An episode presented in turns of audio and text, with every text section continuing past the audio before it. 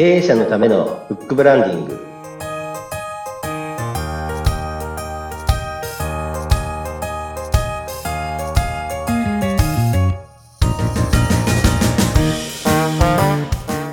こんにちは。出版ファーストコンサルタント、高林智です。インタビュアーの勝木陽子です。こんにちは。こんにちは。はいさあ、前回ね、宣言通り、えーはいなんていうの、スケジュール管理というか手帳。高林さんなんか結構いろいろ、そのスケジュール管理で手帳を使われたというお話ですけれども。はい。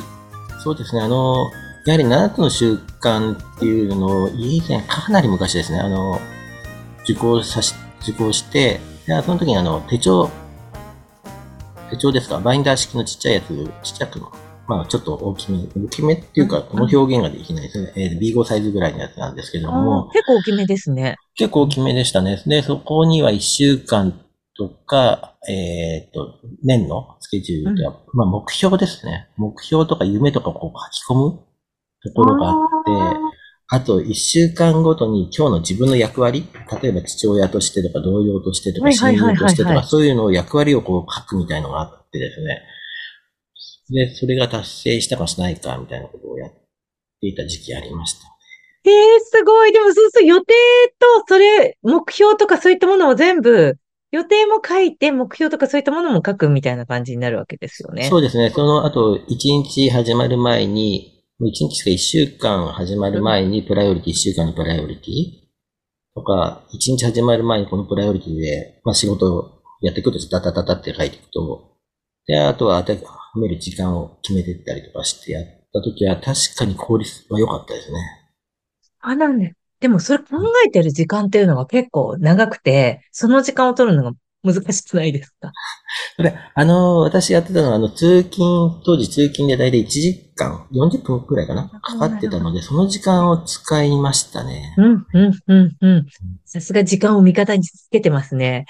いやその当時はですね、やってましたね。はい。なるほど、なるほど。はいあれですか？手帳は、今、あの、そんなんですよ、Google カレンダーみたいなものとはい、紙の手帳、両方使ってらっしゃるっていうことなんですけど、どういうふうに使い分けてるんですか、あの、出先で、あの、手帳、紙の手帳を出せないときは、Google ですいませんって言って、あの、何でしたっけ、あの、iPhone かなんかで、携帯で、うんちゃかちゃかって入力して、あとはい、まあ時間決まってないときはその日のところに入れてく。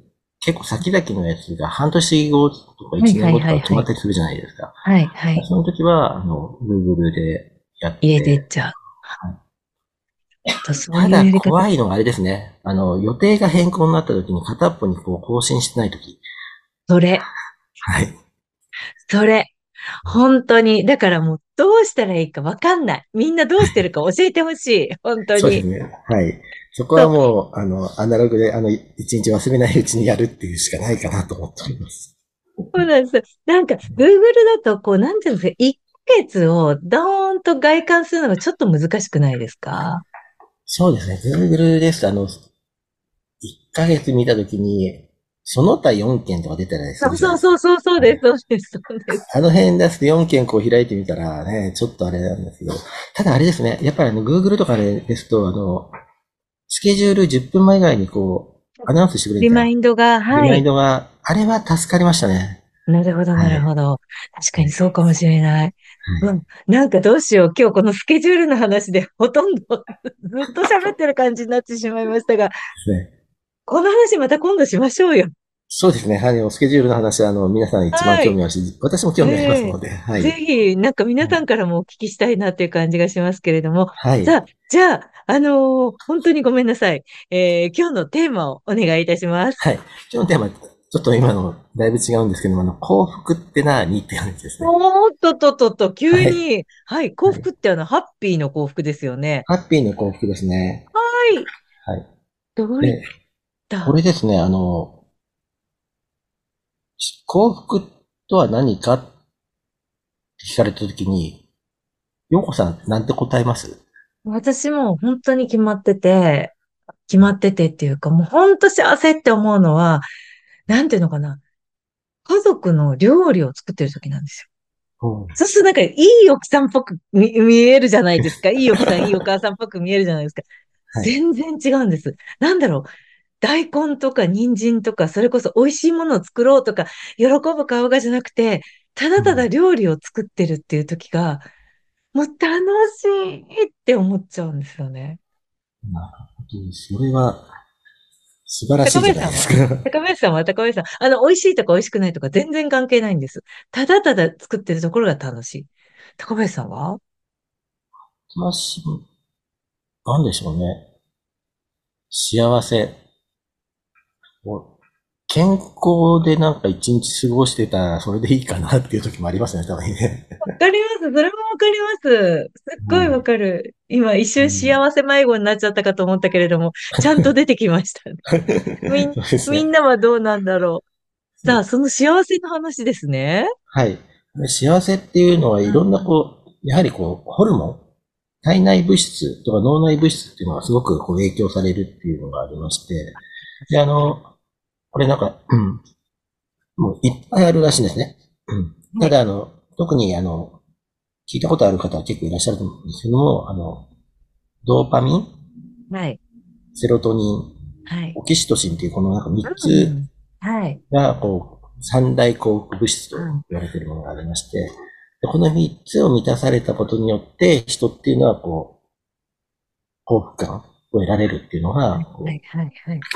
言われていますので、その辺をこう、正しい順番で、うん。こう満たしていくことによって、本当に幸せになれるっていう、幸福になれるっていうのがですね、はい、言われています。なるほど。ドーパミンとかはあれですよね。仕事とかで、うっしゃーみたいな時の幸せですよね。はい、で、オキシトシンは多分私料理作ってる時とかなのかな。はい。なんかもう。あの、コトコトの音とか、もうはい本当、たまらんのですよ。本当に。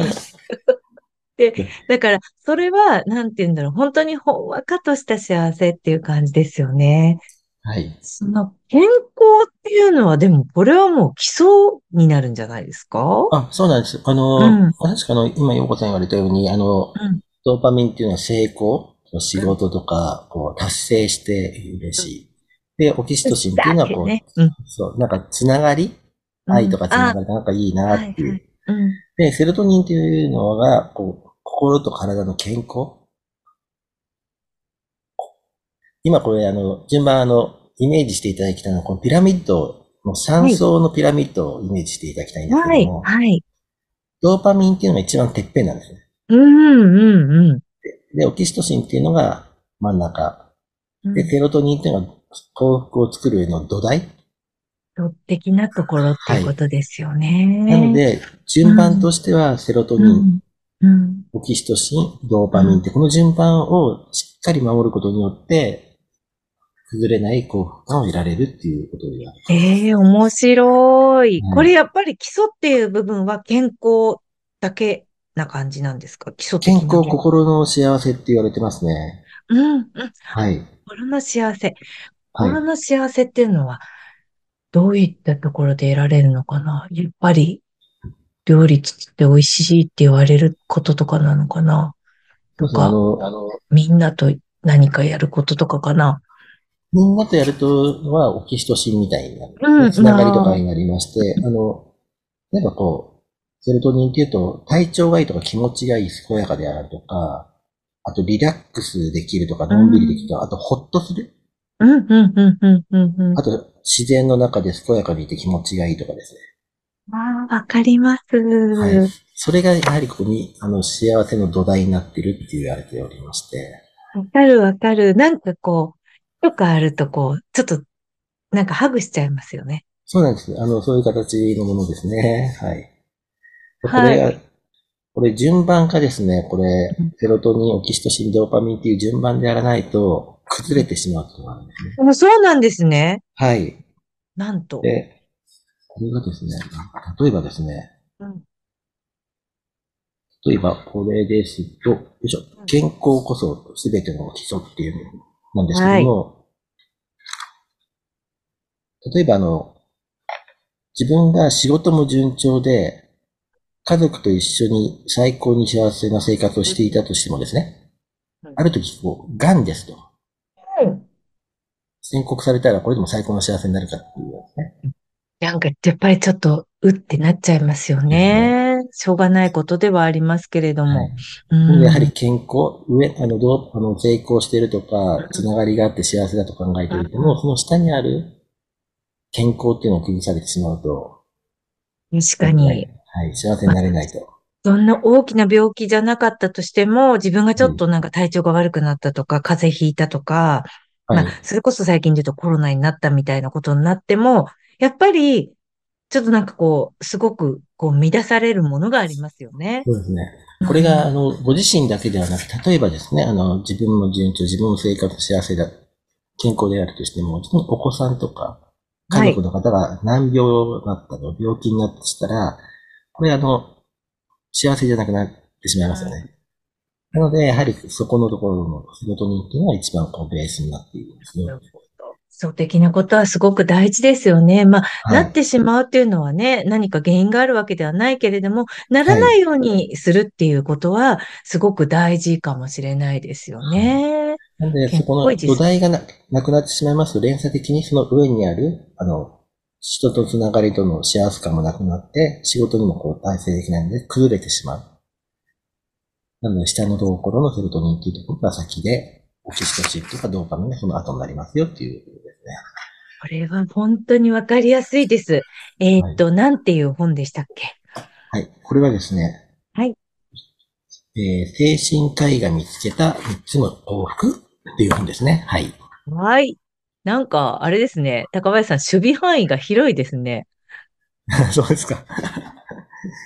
一応、はい、出版やっておりますので。あはい。そうですね。いろんな本を読んでらっしゃるという感じですね。はいあ、でも今日のこの幸福の話はすごくわかりやすかったです。そしてやっぱり幸福にもこう段階というか、はいね、こう分けるものがあるっていうことなんですね。そうですね。はい。